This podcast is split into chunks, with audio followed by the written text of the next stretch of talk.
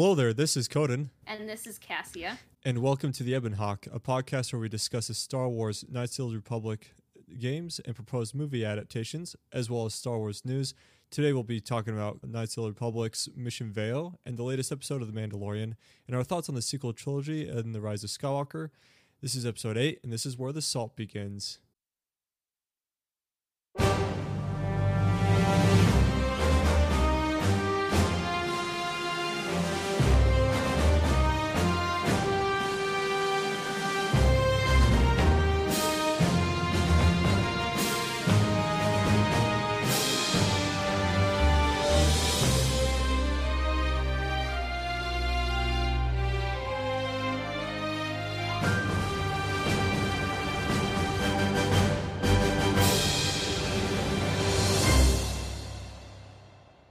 So our mission, should you choose to accept it, and we accepted it, is to talk about one of Revan's companions in KOTOR named Mission Vao. She was a Twi'lek.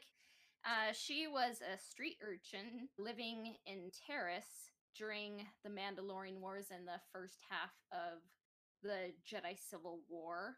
She was best friends with the Wookiee Zaalbar, and she is a scoundrel class, and she helps you get through the lower levels of Taris and off of the planet. And she accompanies you throughout the first Knights of the Old Republic. Some interesting things about her background is originally they saw her as a male character but then they decided it might just be a little bit more interesting if she's like a teenage girl. When I was playing Knights of the Old Republic, I was kind of of a similar age, so I I kind of liked the character of Mission. Sometimes she could be a little annoying cuz cute and annoying kind of share a corner, you know, but for the most part like I I thought she was a fun character and the Mission and Zaalbar duo it kind of reminds you of Han Solo and Chewbacca. One Easter egg about her name is like I think it was kind of based off of Mission Viejo, uh, California. She had a brother who this is her tragic backstory who according to her like when she was 12 left her on Taris for a Twi'lek dancer named Lena and he said one day i'm going to make it big and come back for you. That kind of reminds me of like Rey's story a bit how like she thought her parents were going to come back for her. But when you're on tatooine it's revealed that lena didn't want to leave without mission and griff was the one who wanted to leave her behind. So you get to help mission navigate that family drama. So that's kind of that's kind of like her backstory and then she's just kind of friends with Zaalbar. What were your thoughts on Mission? I think my first impressions with Mission was what was she doing down at the depths of Taris in the first place? And with all of what was going on in the depths of Taris with the the rat ghouls, how did she uh, manage to not be infected like the rest of the population was just succumbing to? Because there w- didn't seem like there was a there was like a prevention, but there wasn't a cure down there.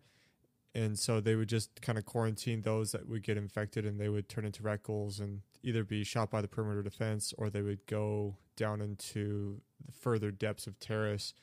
And that's where you meet Mission and Zaalbar is kind of down in there. And Yeah. they help you navigate through the tunnels and bypass a, a rancor and then out the other side. That's about as much exposure as I really had with Mission and uh, Zaalbar.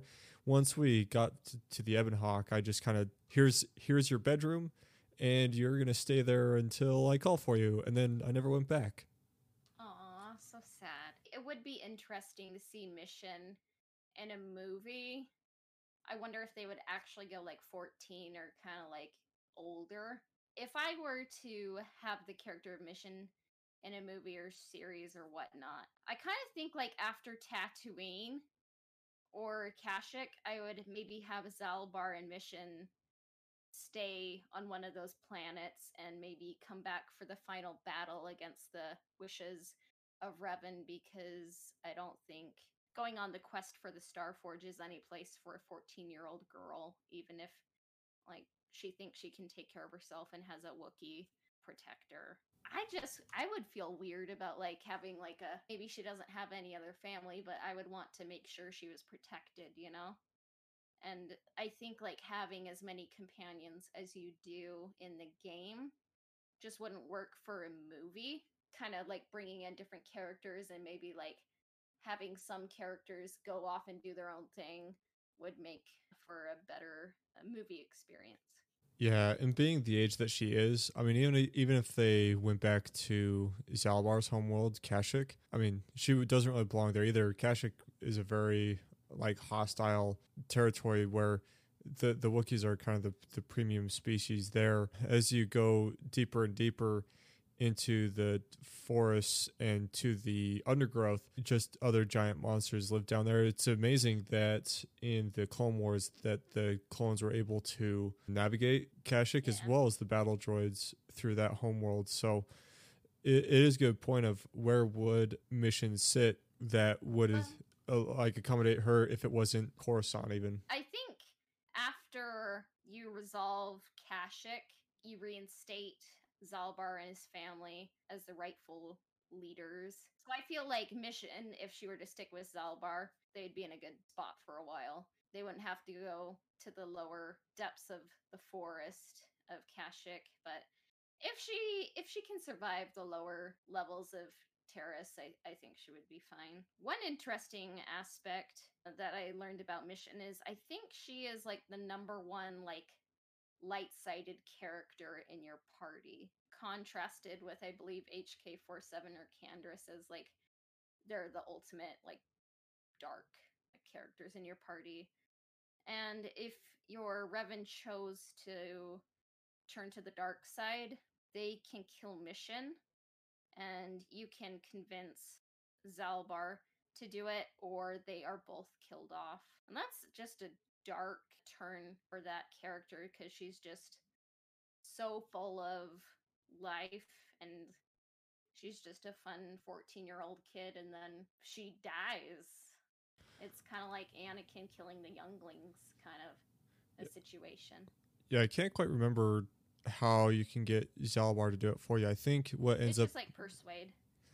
D- is it a force persuade? I was thinking that maybe you had saved Zaalbar. You did something for Zaalbar that caused him to because they do the whole life debt thing. So it's just if you have enough like of a persuasion skill and enough influence with Zaalbar that you can convince him to do it. Okay. Yeah, that's that's kind of messed up. If uh, if you don't even take over that life debt tag from him and mission to have him kind of go back on that and kill her. That's that is pretty dark.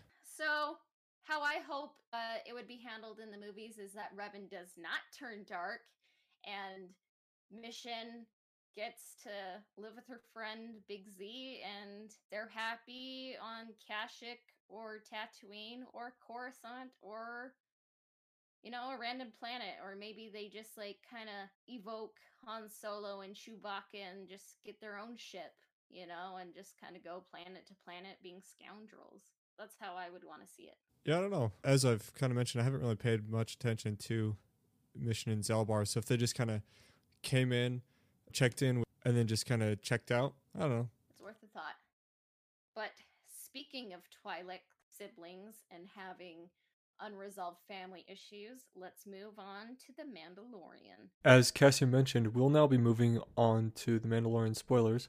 As a reminder, if you would like to remain spoiler free, please prepare to make the calculations to the next segment. Unlike our previous episodes, we have a couple more segments to cover before closing out this one, so be sure to tune back in at 18 minutes and 45 seconds. Flying is not just for droids, so prepare the jump to hyperspace.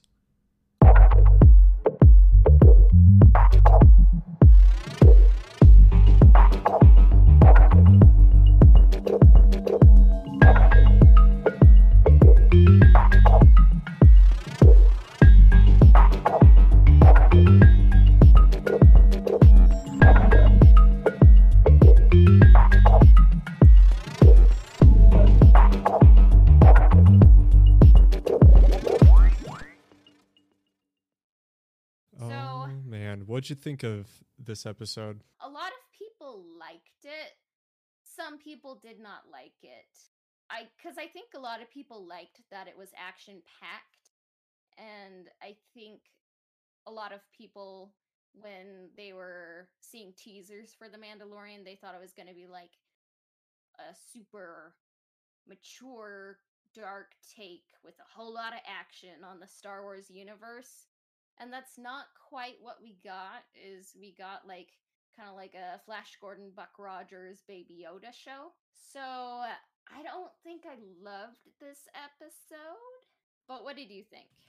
I did think that the episode was a bit out of character. For the most part, it was the the show leading up to this point has been child friendly and and had a lot of mild humor mixed with the more kind of darker theme of who the Mandalorian is. With this latest episode, they have one of the things that really bugged me was this Twi'lek that they have in there that's just incredibly sadistic throughout the entire episode and it became annoying every time you saw her. It was just like, eh, 10 second skip 10 seconds skip. Yeah.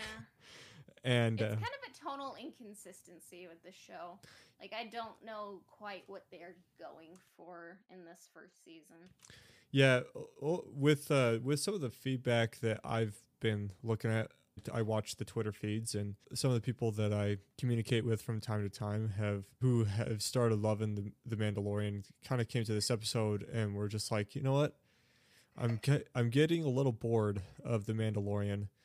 And so i i pushed back and was like well what's what's your reasoning? Just kind of curious and they're just like there doesn't seem to be a big picture in the TV sh- in the at least in season 1 and that each individual episode is really good but because there isn't something that it's building off of it's almost becoming a point of well do I really care about what happens next? Because it doesn't seem like it's going to be answering what's been happening already and that's kind of the the thoughts that have been kind of coming my my way as far as what I've been reading up on. It just seems like we're kind of done with TV shows that are like monster of the week or crime of the week. That kind of genre. We're kind of more into like the grand overarching story leading up to something. And that remains to be seen like what happens in the episodes after this in 7 and 8. I would hope that it at least foreshadows something big happening in season 2. I'm kind of expecting a big cliffhanger in episode 8 because or else a whole lot of people and I think Disney knows this are like are just just have Disney Plus for the Mandalorian so they really want to have like a hook line and sinker into viewers. Uh, So I'm guessing there there will be a big cliffhanger. So I hope that 7 and 8 give us a big taste. Something different, something to keep us interested. Yeah, Um, there's this TV show that I used to watch all the time too, where there was like little bits and pieces of build up throughout the season, but then like the major build up episodes were the the last four or so episodes of that particular season, and then the season finale. Or I guess the re- the resolution to the season finale was the first two episodes of the following season, and so yeah, kind of what you're saying with like hopefully they can really build something up good with these last couple episodes because if they don't season two is going to come out and people are going to be asking that same question that they did just a little over a month ago of is the mandalorian at season two going to be worth that disney plus subscription happens in this episode is the Mandalorian's ship, the Razor Crest, is worse for wear. So he goes to a space station owned by Ran, who is played by Mark Boone Jr. And Ran says, "You're you're welcome here. We just need your help with a job with a crew you used to work with." And apparently, the Mandalorian used to be kind of a more of a bad dude, you know. Baby Yoda has changed him for the better, I suppose. So the team is made up of Mayfeld, played by Bill Burr, and Xi'an the Twi'lek was eh, was unfamiliar to me until I learned that she was Natalia Ten- Tena, who played Tonks in the Harry Potter series. And then I kind of liked her character a little bit more. But while I was watching it, like I never really had a character bother me as much as she did. I just felt like they were trying to be like a Harley Quinn wannabe, but after I figured out it was Natalia Tena, I was like, oh, she's just, you know, trying to channel, you know, Bellatrix Lestrange. And then Clancy Brown, who also did the voice for Savage Opress, who is Darth Maul's brother, played Burg, the kind of devil character. I mean, he's not actually a devil, but you know, he looks like a devil. And then the droid Zero was voiced by Richard Ayoade, and Qin was played by Ismael Cruz Cordova.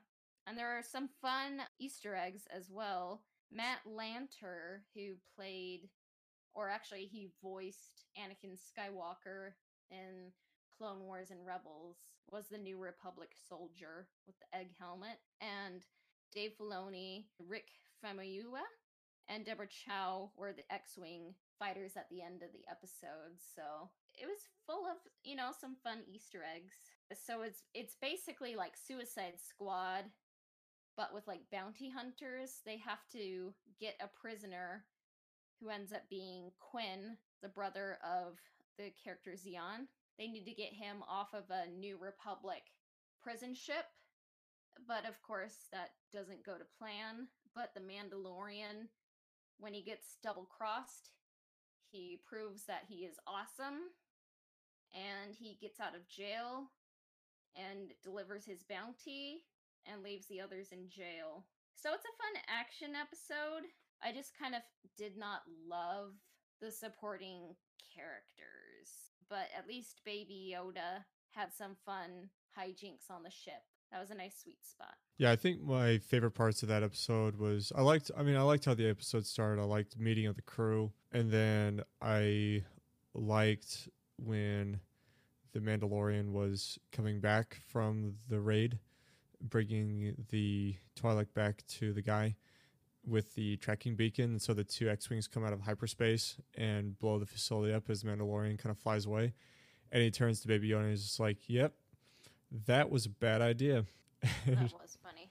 yeah, like there was Uh, there were pieces of that episode that were like, yeah, that's pretty good. It's just it's too bad that we we don't know why he's doing these jobs from point to point because earlier we are thinking that he's looking for a place that he can set Baby Yoda down for good, but it almost sounds like our our earlier theories are coming true that it's Mando and the Baby Yoda. it's the galaxy. Yep. so the the banner for season two is gonna be little Yoda in his little force pose, and then the Mando over the top just uh, taking aim on something that they're gonna gun down, and I don't know. We'll see Just how messing. episode seven, which it actually debuts this week, Wednesday, and it's gonna have a teaser for episode nine. So ten for ten marketing, Disney. So we'll see how that turns out. Yeah, marketing for the uh, Star Wars movie coming out later this week.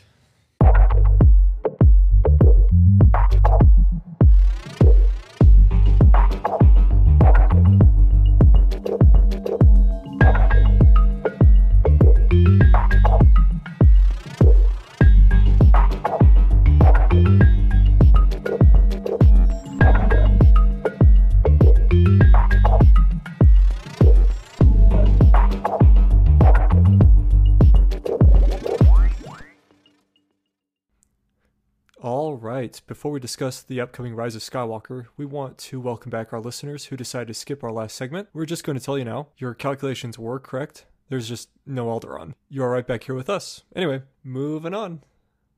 So speaking of episode nine, The Rise of Skywalker, maybe let's talk some of the characters, the journeys they've been on so far, and where we think it's going. Let's just say, heads up, none of us have seen the leaks. So this is just us speculating for ourselves. Maybe let's start out with Rey. When we find her in episode 7, she is on Jakku, waiting for her parents. And then she finds BB 8 and Finn. and then they meet Han Solo, and then she is taken prisoner by Kylo Ren, and then she discovers that she can use the Force, and she does use that Force like super freakishly well. And then she beats Kylo Ren in a duel somehow, and then she goes to meet Luke Skywalker, and then Luke Skywalker is kind of a disappointment, and then whatever is happening between Rey and Kylo and those Force visions happens. She confronts Snoke with Kylo Ren and they take him down and the Praetorian Guards together. And then they're like, and then Kylo's like, let's rule the galaxy together. And she's like, no. And then she goes off and does her own thing. What do you think Rey is going to do in episode 9? I don't know. They, just from the, what the trailers are saying, I don't know what could possibly be her motivation from hopping from system to system. But obviously, in her travels, I think the dark Rey thing is a thing. I don't know if they would really want to waste that much footage on just like a misleading. But I I think that through her her travels, she's going to encounter a presence of Palpatine, who is going to kind of twist her into lining up some events towards a, a, later scheme. As we know, Emperor Palpatine's pro at scheming from taking the Republic, moving into the Empire to dominate the galaxy. Now he's added again with some other motivation that we're yet to find out. And I think that's a lot with what Rey's going to be dealing with, and somehow that's going to tangle with Kylo Ren's motivations, and maybe Kylo Ren is also being puppeted by Emperor Palpatine and is being used in maybe a different direction to bring about this end goal, this unknown end goal. From the trailers, we see Kylo Ren looks like he's he's alone for the most part, except maybe with a couple loyal followers, and he encounters a fleet of star destroyers possibly. So uh, maybe he's looking for a way to rebuild like his own imperial style fleet and faction where Rey is maybe just exploring the force and becoming maybe the true heir to the the Sith maybe as Emperor Palpatine would want a strong successor that he never really got. Yeah, those are some interesting thoughts. Like what I see happening is Rey's going to succeed because she succeeded, you know, in 7 and 8. Like why would she fail now? I would like her to turn to the dark side for more than five minutes and have some struggles, but I kind of see her leading the next generation of Jedi. We'll see, yeah, we'll see about that. We already kind of saw their perspective of the next generation of Jedi and how they wanted to leave it to the Force as uh, Jedi Fallen Order has its beliefs. So I think there should be a Jedi Order, and if they don't have one, that's stupid. So Kylo Ren compared to the second sister in Jedi Fallen Order, I just kind of think as as much as I think like Adam Driver has portrayed him very well, I just kind of feel like the second sister made me empathize with the fallen antagonist, tragic antagonist, a whole lot better. Kylo Ren just seems like an angry man baby, and it just seems like we are seeing episode three Anakin going to episode six Anakin, but we don't really see the build up that made him that way, at least to enough of an extent so I understand him. Mm-hmm. One thing I wanted to bring up with Kylo is after watching The Last Jedi and not knowing what was going to come up with Rise of Skywalker, I was really hoping that Kylo was going to step in the shoes of being the ultimate antagonist of the Force Awakens trilogy. It was disappointment to me to hear that they're bringing Emperor Palpatine back as like the overarching puppet master because that leads any buildup that Kylo really has to kind of just a dead end, oh, like a from the last movie of subverting expectations, which is I think a bummer for Kylo Ren's character, as well as like a really good ending plot for for this movie. I think that I would have liked to see Kylo Ren, the character of Kylo Ren, taking over the First Order and using it to his own devices. I think he is like taking it over. But I honestly never saw the last Skywalker turning evil and being killed off. I always thought Kylo was going to be redeemed. And I don't know why they would humanize him as much as they do and just show him that he looks like, you know, Adam Driver and is sad and tortured and he you know he's shirtless un- unless they were going to redeem him.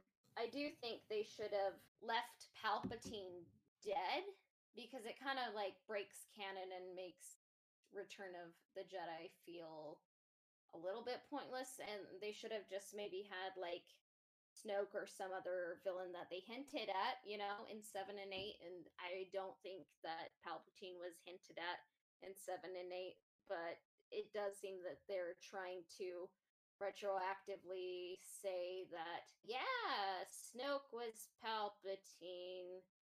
Palpatine influenced Luke to to to murder his nephew, you know? So I don't really like One thing that was an interesting development and kind of a lead up possible point of the rise of Skywalker was with the death of Snoke. You have two relatively powerful individuals. You had Kylo Ren and you had General Hux. And with the death of Snoke, there's a point where you see Hux check on Kylo to see if he's dead, and he reaches for his blaster. But when uh, Kylo Ren comes to and is like fully awake, he hurries and puts his coat back, suggesting that he's going to finish off Kylo Ren. What would have been interesting is if instead of bringing Emperor Palpatine back, if they explored uh, kind of how I mentioned earlier, where maybe Hux does assume full control of the First Order as the the highest ranking official at that point, finding a way to push Kylo Ren out into exile, where he only has his major supporters to rebuild and either fight back against the First Order, but also not with the Resistance, and uh, t- to try and regain the power that he once had with Snoke in power. I think Kylo Ren is going to be redeemed as Ben Solo and then he gon' die. But I think he could be redeemed and live because let's just face it, like Harrison Ford wanted to die. Like that's why I didn't really hold it against Kylo Ren as much as others. You know, as they came out of seven, I was like, well, Harrison Ford kind of convinced them. And it's kind of sad that Disney listened to Harrison Ford, who didn't care about Star Wars, and then didn't listen to Mark Hamill, who loved Star Wars. But alas, you know, we'll see what happens with Kylo Ren. Palpatine, we kind of touched on this, but my prediction is gasp. He's gonna die again, you know? And I think Rey, or, eh, Rey and Kylo are gonna defeat him together. I just wonder how they're gonna explain he survived. From what we touched on, or I guess what we'll be touching on a little bit, when a Sith dies, if they try and if they try and live through the Force, they end up attaching to you know something or someone to Yeah. basically feed off of. So a theory that I kind of brewed up is it's possible that Palpatine may be living through the the mask of Darth Vader, the charred mask of Darth Vader. And what Yeah. we saw in the trailer of both Kylo and Rey destroying the mask of Darth Vader is in turn destroying what's left of Emperor Palpatine. I think we are definitely going to see Ian McDiarmid in the flesh again, so I'm excited for that. But you definitely think he's going to die for real this time? Yeah, I'd hope so. Yeah. He better be dead. I just wanted to bring up Finn. I think he's the greatest missed opportunity of this trilogy because he was raised as a stormtrooper and he turned away, but he's not really used for anything except for yelling after Rey and for comic relief. And I think that John Boyega is a great actor and they could be doing so much more with him. I think what we've discussed before with Finn is I think Finn would have been a much more powerful character if they combined him with Poe Dameron and just had those two characters portrayed only as one character and just kind of like split the difference of who they were to, to create a more fleshed out individual. And I think either actor would have portrayed the character fine, but the character themselves would have been a lot more intriguing and fun to follow if they were one and the same. There's just so many characters in this trilogy, and I'm not sure who the main trio is supposed to be. If it's supposed to be Poe, Finn, and Rey, or if it's supposed to be Rey, Kylo, and Finn, or Rose, Finn, and Rey, or what not, you know? And then we're getting new characters like Zorii Bliss and Jannah in episode 9, so there's even more cooks in the kitchen now. But one thing I wanted to bring up is that John Boyega seems to be unleashed right now. Like, he's really coming into his own. And out of like all of the actors in the sequel trilogy, I would want to hang out with him the most. He just has a fun Instagram profile. He he's making light of the press tour. He pretended to interview himself, and it was just like one of the most hilarious things I've seen. And he actually gave his thoughts on The Last Jedi. And he said this, and I'm quoting it. It says, The Force Awakens, I think, was the beginning of something quite solid. The Last Jedi, if I'm being honest, I'd say that was feeling a bit iffy for me, Boyega said. I didn't necessarily agree with a lot of the choices in that, and that's something that I spoke to Mark Hamill a lot about, and we had conversations about it. And it was hard for all of us because we were separated. So I have to give him props for like kind of being the first to speak his mind. Technically, he was the second, but uh, of the main like trio or or five group, Of the main trio, you know, sequel, the most prominent ones that Disney pushed to the forefront, I would say. Yeah, I think as we're kind of talking about is that I mean it was like a missed opportunity. Like you see a lot of growth in his character with the Force Awakens, and in the Last Jedi, he's halted and even regresses a little bit. And and in the end, when when he's about to smash into the Death Star tech laser and get saved for no real reason other than love, which they had to completely work around to even survive that because of that decision. I don't know that there's a there's a lot of characters that really got the short end of the stick with the Last Jedi. Yeah, and I think he is the one who definitely got. Even in The Force Unleashed, he never really had a chance to do anything that he would regret. Because they just say, oh, he was a janitor. His first mission, he couldn't do it, you know? And, like, it's kind of like having your cake and eating it too. It's like, oh, we want to have a stormtrooper, but he's like, not that kind of stormtrooper he's just you know a pure soul you know but i think it would be you would have more to work with if like he did stuff he regretted or if he was close friends with Kylo Ren and then he had to turn his back on the first order and he joined the resistance because it was the right thing to do you know? That gives him more to work with and i think that John Boyega would would have been great to play that. I think his his turning point was watching his his buddy stormtrooper die, and you know they had the, the bloody hand go across the face mask, and it was all traumatizing, and that's what they explained to cause Poe to flip sides, which.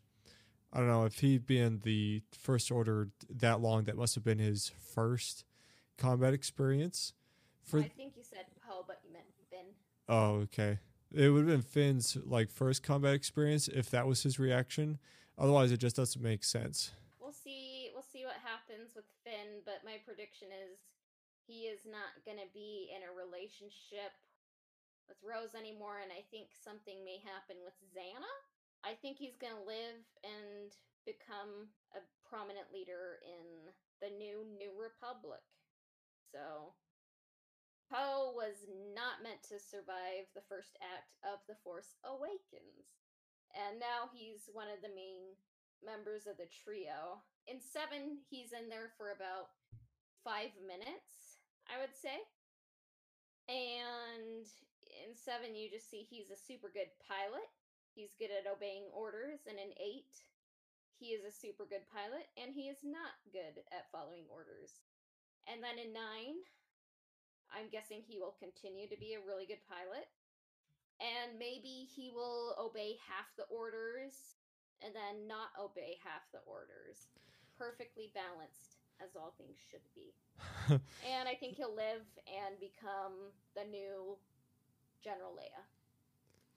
That's the other predicament that this movie has is that all of the resistance leadership is dead. Some more dead than others. You got Carrie Fisher that's passed away, but you have Admiral Ackbar that was, you know, rushed out the uh, cockpit and couldn't use the force to get back to the ship, along with everybody else that was in there. I think uh, Mon Mothma was in there. You had probably General Madine that was in there. All these guys that just died. You had you had the So other. Basically, at the end of the Last Jedi, there was like twelve people on the ship, and that's your your new resistance or rebellion or whatever it now. Yeah, I mean, ultimately, the only one that's going to have real screen space as the leader of the resistance is Poe Dameron, and they are bringing Wedge Antilles back in. So I I forget his his actor name, but he he was never a a major leader. He was essentially the Poe Dameron. He was the pseudo leader of Rogue Squadron when Luke Skywalker wasn't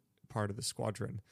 So he he has seniority over Poe Dameron, but not necessarily rank unless there's a lot of lore that Disney puts out talking about how Wedge progresses after Return of the Jedi. The actor for Wedge Antilles is named Denis Lawson, and I believe he is the uncle of Ewan McGregor, who plays Obi Wan in episodes one, two, and three, and the upcoming Kenobi spinoff on Disney Plus. I didn't know that. That's really cool. I think Poe's gonna survive. The Resistance will. I think. I'm I'm pretty safe saying that I think the good guys are gonna win. You know, in the final battle, and peace will be restored in the galaxy. Maybe they'll merge with the First Order through the power of love and friendship and hope and goodness.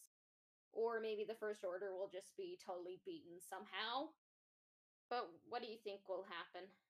I think that they'll find a new super weapon out in the middle of that nebula, and they'll find a way to expose its weakness, fly down that trench, throw a torpedo down the middle of it, and kaboom! And First Order Blow is destroyed. That baby up.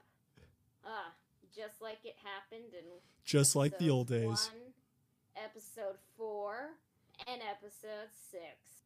So, yep. But one thing I wanted to touch on is that I heard the entire soundtrack for episode nine has been leaked. Uh, it wasn't And- leaked; it was released. But the track titles are spoilers to the events of the movie.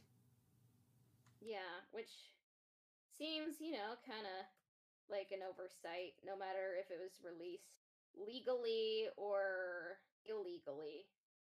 So, Uh, uh, definitely a definitely an oversight. I'm not seeing it on on iTunes No, no, no, not not there. Let me let me see if I can pull it up. because I think it was uh, released like someone leaked it online and it's all available because it's not available through like iTunes. You just have to be looking for it. Like It's on Spotify. that seems stupid. They released the tracks, and of course they're going to have the names of the tracks associated with what they're about. And so, and I'm going to exit out of this because I actually haven't seen that yet. But my thought process on it is you're not going to find it unless you go looking for it. And so, why are all these people mad that they found it and are now spoiled when if they weren't looking for it? I guess some people though are just like on Instagram or Facebook, and then some idiot like posts posts it, and like they can't like unsee it, you know? Yeah, and I get that. Um, they did that with uh, Game of Thrones with Ned Stark dying in season one, and they just like people would post it on Facebook and it ruined it for thousands of people. So I mean that that can happen if someone doesn't want to have these types of spoilers, especially like a soundtrack spoiler, which is really weird. It's oversight, and Disney should be more on top of that because they are such a big company and they, they can do that. And also, It seems like with episode 7, basically all of the episode 7 was known like people knew online like what was going to happen before it came out. And it seems like episode 9 was is, is pretty much leaked because a lot of like I haven't seen the leaks, but it seems like a lot of people are saying they're seeing some things from the leaks come to fruition in some of the teaser trailers and whatnot. Yeah. Seems One of like which it- is the Kylo Ren grabbing a bunch of followers and looking for Star Destroyers. But there weren't that many leaks for episode 8, so it makes it seem like it might be more of J.J. Abrams' Bad Robot, which is in the bad. Ah, pun. Then maybe like Disney. I think the Bad Robot ship needs to be examined for leaks. We'll see it in a couple days, and hopefully no one spoils it for us. And then we thought we'd close out with a viewer question